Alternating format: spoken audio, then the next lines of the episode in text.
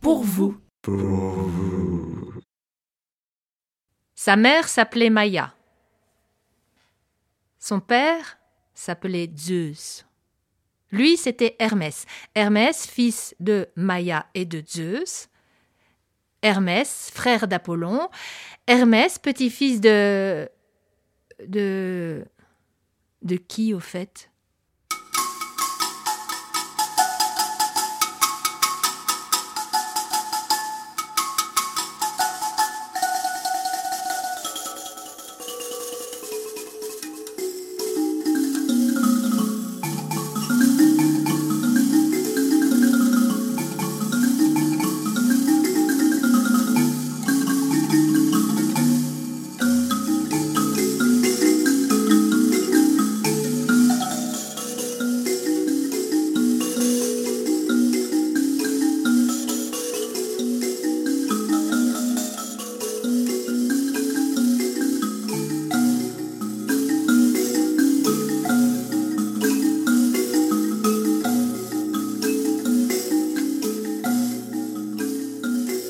Bah. euh, oui, c'était qui ses grands-parents? Alors, bon, il, aurait pu demander à Posana, la voyante, mais. Mais elle, elle ne pouvait que prédire l'avenir. Par contre, sa sœur, Rosanna, qui habite à peine plus haut sur le mont Parnasse, elle, c'est la spécialiste passé. Qu'il aille la voir. Elle pourra lui raconter son histoire. Lui dire qui était là avant lui. Hermès s'est mis en route. Il a grimpé un peu plus haut sur le mont Parnasse jusqu'à un bassin rempli d'eau. Là, devant le bassin, assise sur un banc, il y avait une vieille femme. Les cheveux remontés en chignon de fils d'argent. Il s'est approché et elle est allée cueillir sur son épaule un de ses cheveux. À son tour, elle l'a étiré. Elle l'a allongé. Tu veux connaître ton histoire? Celle de ta famille, c'est ça. Alors tiens bien l'extrémité de ce cheveu solidement. Elle s'est mise à souffler sur la surface de l'eau qui a tremblé, et un tourbillon s'est créé, et au centre comme un tunnel. Allez, va, va maintenant. Plonge, et tu sauras. Et c'est comme ça que tête la première. Hermès a plongé dans le bassin, et il a remonté le tunnel jusqu'au tout début, au début du début. Ils étaient deux. Lui, plutôt le genre costaud, le genre à se faire remarquer, à faire des clins d'œil, à rouler des mécaniques. Elle, elle était éloignée, mais bon, ça ne lui a fait strictement aucun effet. Alors lui, il a sorti le grand jeu. Coup de tonnerre, coup de foudre. Aucun effet. Alors comme il n'était pas du genre à prendre des râteaux, lui, Ouranos, le ciel, s'est rapproché d'elle. Gaïa, la terre. Il est descendu, descendu jusqu'à se plaquer contre elle, jusqu'à la coller, jusqu'à la visser au sol. Alors oui, dans certains livres d'histoire, on peut lire qu'un dénommé Eros serait passé par là et qu'avec euh, son arc, il aurait décoché une flèche d'amour qui aurait fait tomber une fine pluie fertile sur Gaïa la terre. Pfff Fadaise. C'était une douche, une sacrée douche, une averse forcée, oui, l'a fécondée, oui, de trois gaillards. Les n'a œil, des cyclopes, qui, une fois sortis du ventre de leur mère, n'avaient de hâte que de cogner des pierres, les faire s'entrechoquer les unes contre les autres pour faire des étincelles et pour mettre le feu partout.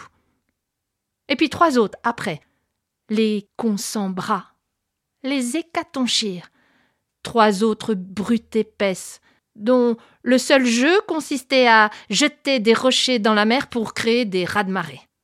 Des sales gosses, oui. Alors, Ouranos, qui n'avait pas vraiment la fibre paternelle, a décidé de faire rentrer tout le monde au bercail, dans le ventre de leur mère, retour à la case départ. Seulement, dans son ventre, Gaïa emportait douze autres, les titans et les titanides. Ah, mais cela, pour Ouranos, pas question de les faire sortir du ventre de leur mère. Ah, ça non.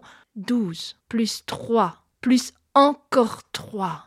Gaïa n'en pouvait plus, elle ne pouvait plus respirer, et lui Ouranos qui la tenait toujours plaquée contre le sol.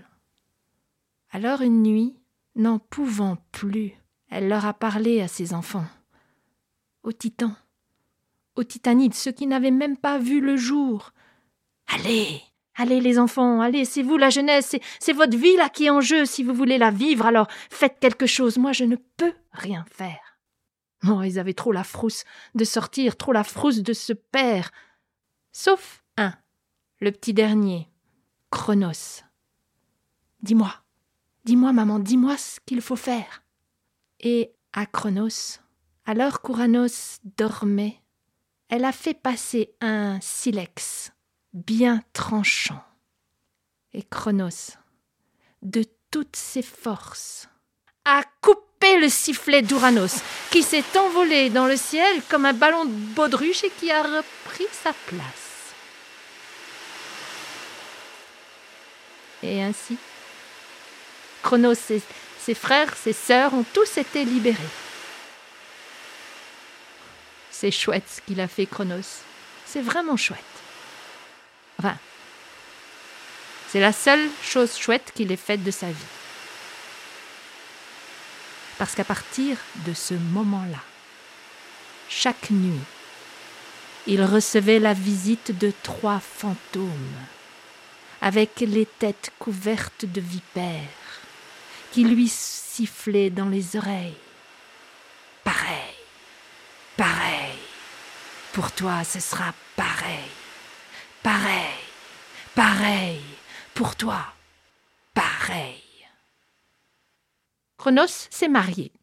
À sa sœur Rhea, oui, ça se faisait à l'époque. Mais chaque fois que Rhea mettait un enfant au monde, pareil, pareil, pour toi ce sera. Non, non, pour moi ce ne sera pas pareil. Les nuits qui suivaient les naissances, Chronos dévorait ses enfants, le premier, le deuxième, jusqu'au cinquième. Et quand Réa a mis au monde son sixième enfant, un fils, quand elle a compris ce qui se passait, celui-là, elle l'a caché, et à la place du nourrisson, elle a glissé une grosse pierre dans le berceau. Pareil, non, non, non, pas pareil, celui-là aussi dévoré. Qu'aucun de ses enfants ne lui fasse de l'ombre, non, surtout pas. Et la pierre, il l'a dévoré tout pareil, il n'y a vu que du feu. Et ce petit dernier-là, Réa l'a mis à l'abri, sur une île où il a grandi. Cet enfant-là s'appelait Zeus. Et quand Zeus a eu vingt ans, on lui a appris qui il était. On lui a appris que dans le ventre de son père, il y avait encore ses frères et ses sœurs. Et comment il pouvait rester là, lui, sur son île, sans rien faire? Alors il est retourné au palais de son père, où, de toute façon, Chronos. Ignorait son existence.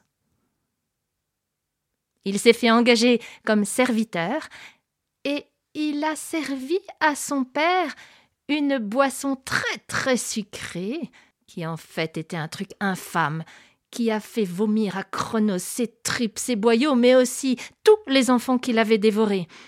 Il y avait Héra, Estia, Déméter, Poséidon et Hadès.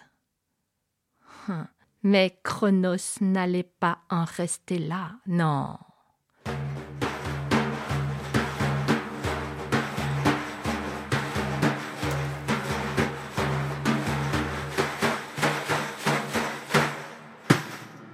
La guerre était déclarée entre père et fils.